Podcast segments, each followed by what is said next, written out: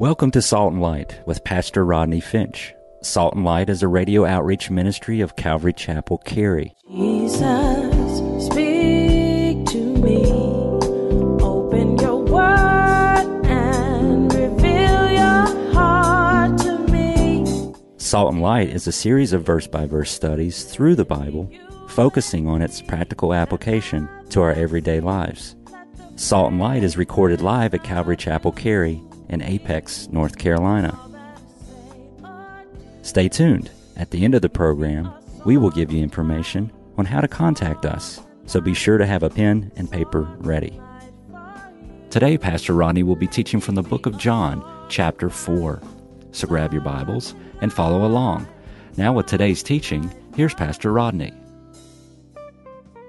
Pastor Joe, who's from Philadelphia, he says, Hey, well, you know, you're from Philly and we're thinking about, you know, planning a Calvary Chapel in Philadelphia. So why don't you pray about it and come to Philadelphia and plan an inner city ministry, uh, Calvary Chapel there. And, you know, we'll, we'll, we'll get you all set up and take care of the church and get you a building and sound system and chairs and, and, uh, children's church stuff. And we'll throw in some crayons and stuff. And I'm like, ooh, the crayons. I mean, that really got.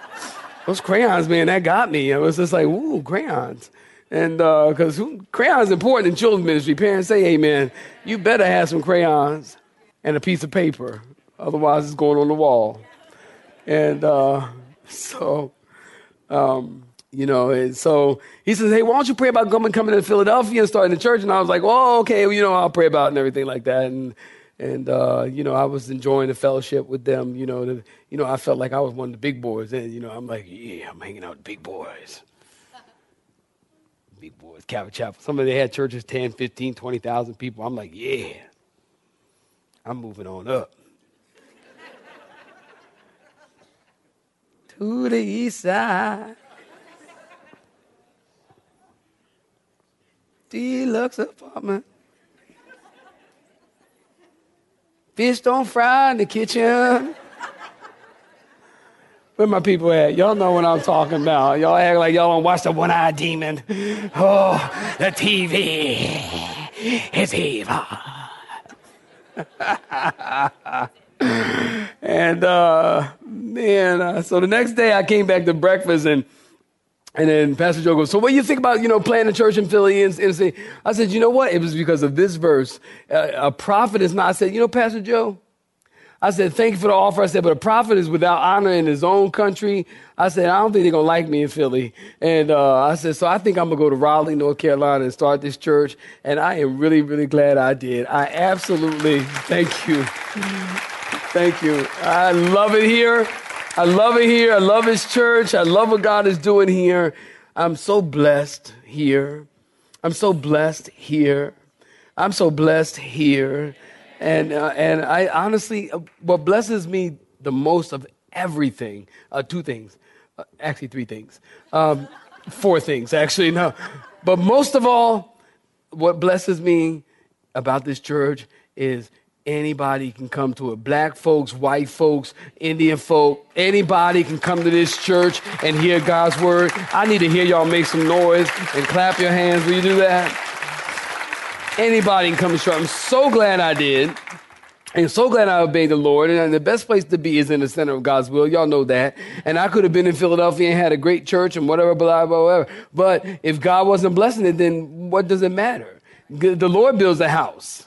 And then when I got here, you know, I just started a church, and then we in four weeks we had forty. Five weeks we had forty people, and a year later we had 110 people, and two years later from that we had 300 people. And starting church was easy here. And the reason why it was easy was because God called me here, and God is the one who started this church. I still tell you today, God is the one who started this church, Pastor. I had nothing to do with this church. This church, God started this church. Unless the Lord builds the house. If I had pastors call me and they're trying to labor and get this and get that, and how come people are not coming to our church and uh, so on and so forth, and I'm like, you know what?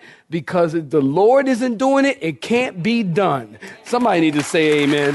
If God's not doing it, it can't be done. Conversely, if God is doing it, it can't be stopped. I know that's right. I know that's right.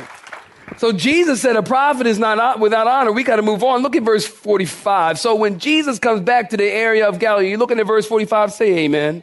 When Jesus comes back to the area of the Galilee, the Galileans received him. Notice having seen.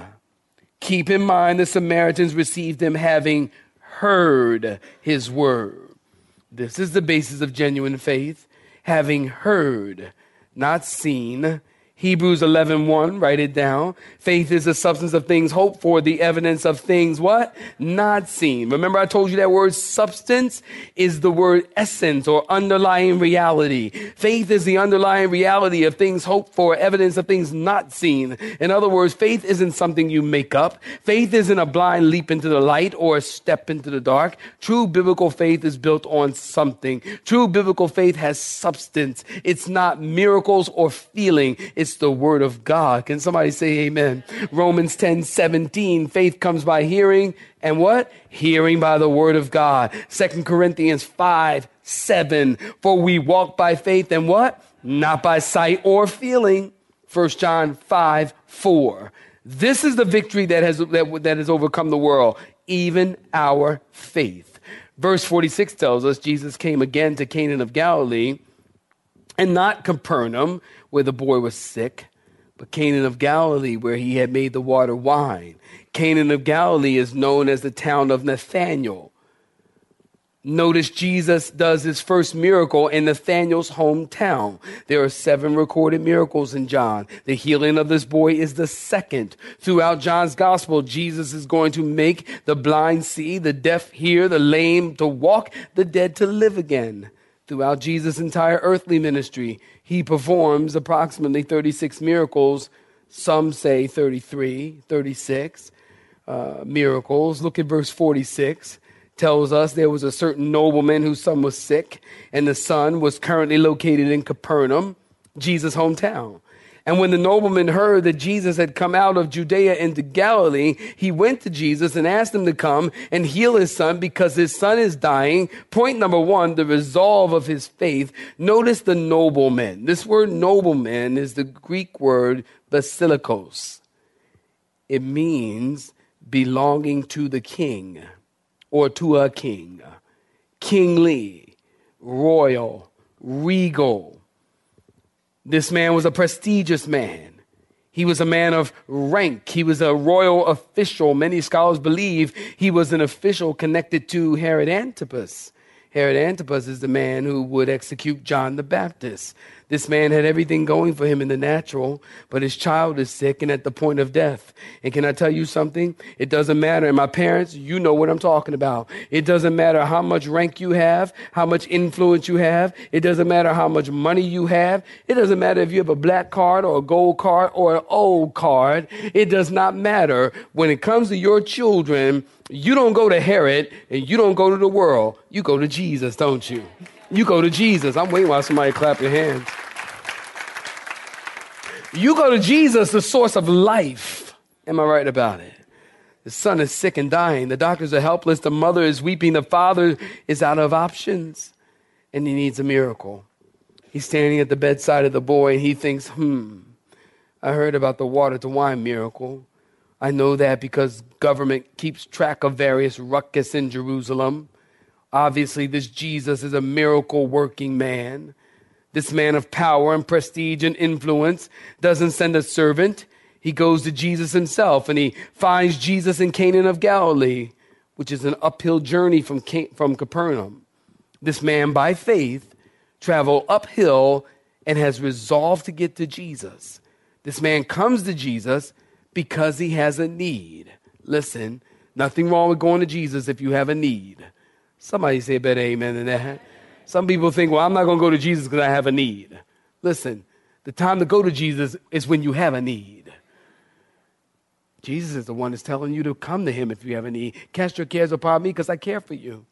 If you have a heavy burden, give it to him and he'll give you a light burden. Jesus is the one that's saying, come to him if you have a need. Christians are accused of leaning on Jesus as a religious crutch. Truth is, everybody gonna lean on something. Amen.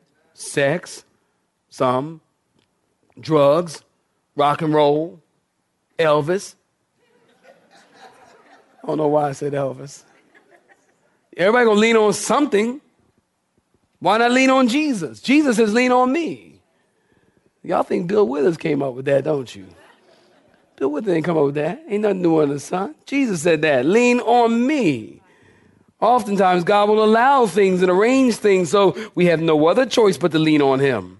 God will allow you to get to the place where we realize that money and mommy and daddy and religion and rank and prestige cannot help you. No one can help you except Jesus. So he resolved to get to Jesus by faith. The life of faith comes in many colors and seasons.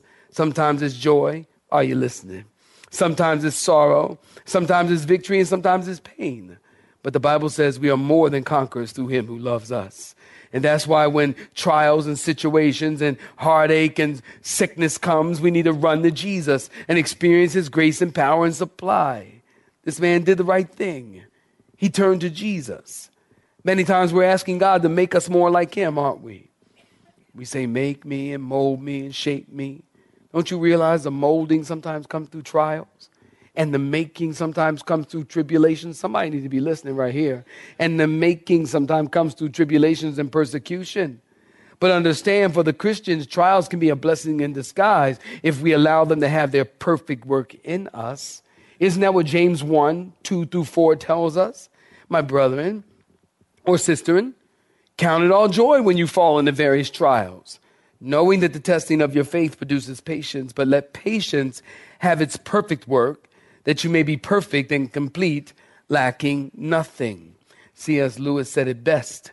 He said, God whispers to us in our pleasures, shouts to us in our pain. Pain is God's megaphone to rouse a deaf world. How different this nobleman's life is today. One day before, what a difference a day makes. One day he's influential and important and powerful in the king's court.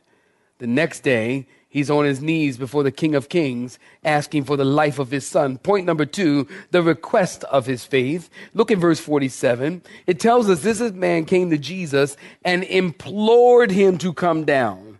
This word implored, if you're taking notes, is a word of desperation. It means to ask, to request, to entreat, to beg. This nobleman begs Jesus to do two things come to Capernaum and heal his son. Jesus doesn't address the man in verse 48. He doesn't address the man's request. Jesus said, Unless you people see a sign, you won't believe. Now you might be thinking, that's not very sensitive of Jesus. This poor man is losing his boy, and Jesus rebukes him. Well, understand the word you in the King James is plural. Look at verse uh, 48. Notice it says, unless you people. It's plural it means you all, or speaking to a group. Jesus is saying to the multitude, their belief is not true belief and faith. Jesus is saying, You guys are sign seekers, wonder worshipers, not savior seekers. You're lovers of Jesus' power, not lovers of Jesus' person. They didn't want anything to do with Jesus when he was in the area last time. Now that Jesus has performed some miracles, they want a sideshow. Jesus is calling them out. Are y'all getting that? And telling them that this is not real biblical faith. Jesus would say, You can call it belief, but it's not the kind of belief that unites you to me. Actually, it's a kind of belief that dishonors me. Point number three the response of his faith. Jesus essentially rebukes them for being sign seekers. The nobleman doesn't even comment on what Jesus said. Did you get that? This man is no in no mood for theological conversation because like a father, a loving father, he's simply concerned about his son. I want you to look at verse 47. Look at verse 47. The nobleman said, "Jesus, can you heal my son?"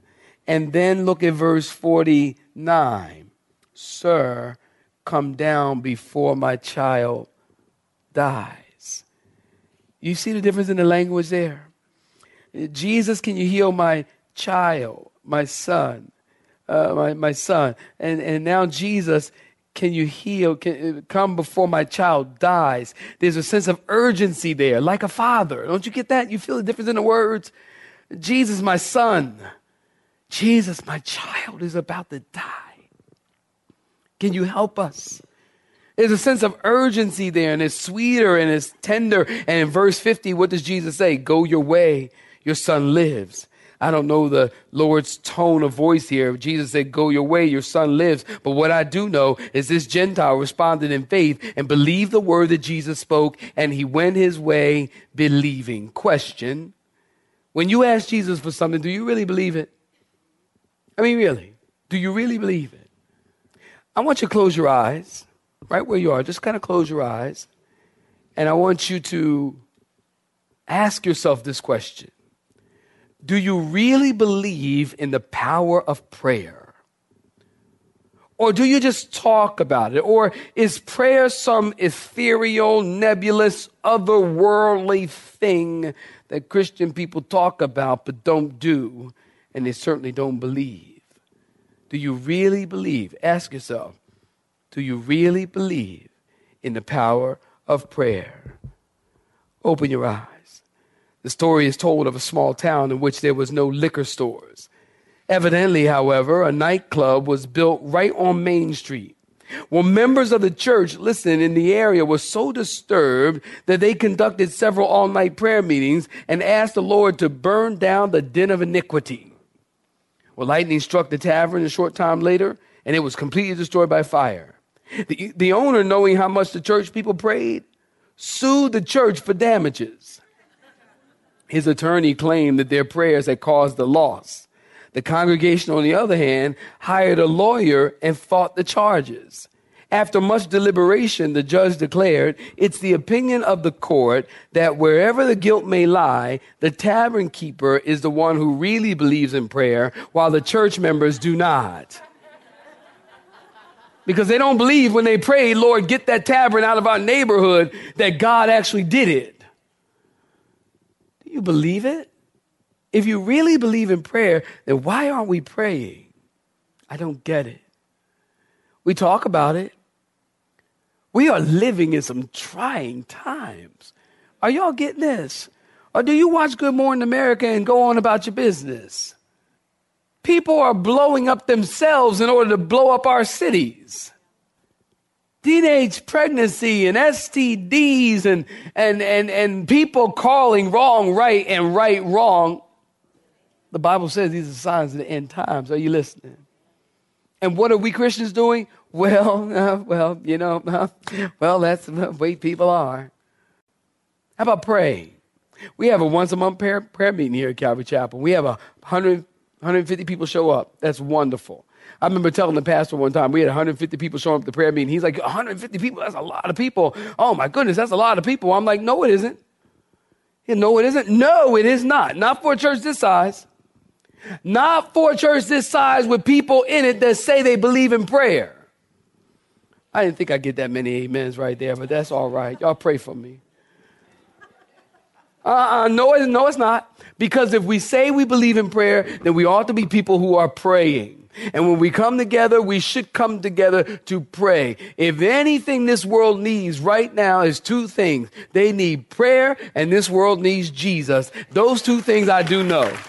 I don't know a lot. And I'm not the sharpest knife in the drawer. And I'm not the brightest light bulb in the lamp.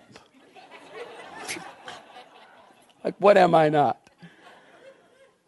But I do know that this world needs Jesus and we need to be praying. The fourth and final thing I'm let y'all out here, the reward of his faith. Notice in verse 51 through 54, as the man was going home, his servants met him and said, Your son is alive. The father said, What time did it start getting better? They said, One o'clock or the seventh hour. And then the father knew there was no coincidence that Jesus said, Your son lives right at that time. And he believed, and his whole household. Again, this is the second miracle that Jesus did. True faith takes God at his word. Can somebody say amen? And true faith is rewarded by Jesus. When Jesus told this man to go his way, his son lives, this man took Jesus at his word and believed him. And he never argued with Jesus. No, he didn't say, Jesus, no, that's not enough. You got to come with me. You got to come to my house. He simply believed the word of the Lord. The Bible tells us his whole household believed. And what did they believe? They believed he was the son of God. They believed he was a Messiah. Y'all listening? They believed that he was the savior of the world. They believed that he had the power to do what he said he would do. They believed he had the power to heal his son. He believed it so much that he stayed an extra day knowing that God's word was true and the miracle was performed. Where are you getting that from, Roddy? Verse 52. Look at it. It tells us right there. Then it tells us that he, he's, they, they said to him in verse 52, when did it happen? He said, yesterday. That means he stayed another day because he believed in the power of prayer. I wonder what would have happened if the man didn't believe in Jesus. What if the man would have said, Jesus, you got to come. I don't think you can heal my son who's in Capernaum from Galilee. What if he had said, Jesus, I don't believe you can do a long distance healing? I think the boy probably wouldn't have been healed. The Bible says without faith, it is what? Impossible to please God. And listen, I'm going to close right here. You got a pen? Write down these four things. I want you to see how this nobleman's progressed through his faith. How he progressed through his faith. Number one, we see crisis faith. He was about to lose his son, and he had no other recourse but to turn to Jesus. Crisis faith. And then number two, we see confident faith. He believed the word and had peace in his heart. And again, he even stayed an extra day believing the word of Jesus. The servants told him the son got better yesterday. That's confident faith. Number three, confirmed faith. The servants confirmed what he had already believed to be true. Crisis faith, confident faith, confirmed faith, and then finally contagious faith. He believed that Jesus was the Christ, the Son of God, and he shared this with his whole family, and they believed. And when a father gets saved, it turns the whole family around. Am I right about it? When dad leads, his house follows. Joshua 24 15, memory verse choose you this day whom you will serve. As for me and my house, hey, you got it. And the last thing I want you to know as I said this in the second, this is the second miracle recorded in John. Both of them happened in Cana, and they have similarities. Both miracles were private, not public. The first miracle was at the wedding where Jesus turned water to wine. This was a family celebration. The second miracle was performed at a time of family devastation. And the lesson? Whether you're experiencing times of joy and gladness and celebration or times of sadness, Jesus is the man for the moment. Where my saints at? Jesus is the man for the moment. Jesus can be counted on. Say amen. Jesus is the one to, to look to. Say amen. Jesus is the one to receive miracles from. Jesus' first miracle at the wedding revealed his power over time his power over time. He has power over time. Did y'all get that? In other words, it took years to make good wine. Jesus made it in a nanosecond. In the second miracle, Jesus showed his power over space. The boy was sick in Capernaum. Jesus was in Cana. Jesus was able to do a long distance healing, and the boy was healed. And like the centurion knew, all Jesus needed to do will speak a word. Space, I'm coming in for a landing right here on the tarmac. Space, time, matter, and molecules cannot limit God's word. Am I right about it? Nothing can hinder God's word. So, what's your problem? What is your problem? Whatever your problem is, you take it to the Lord just like the nobleman did. Don't take it to the world, take it to the Lord. Give it to the Lord. Speak to the Lord about it. Talk to God about it. Come to Him. Jesus said, Come to me, all you that labor and are heavy laden, and I will give you rest. And all God has to do is speak a word. He doesn't have to come down to answer your prayer. God can speak a word and take care of your situation. Somebody should say amen or something. Amen. You have been listening to Salt and Light, a radio outreach ministry of Pastor Rodney Finch and Calvary Chapel Cary. located in Apex, North Carolina. Join Pastor Rodney Monday through Friday at this same time. For information regarding service times, you can contact us at 1 800 293 0923. That's 1 800 293 0923. You may listen to today's broadcast in its entirety by visiting the Media Library on our website at cccary.org.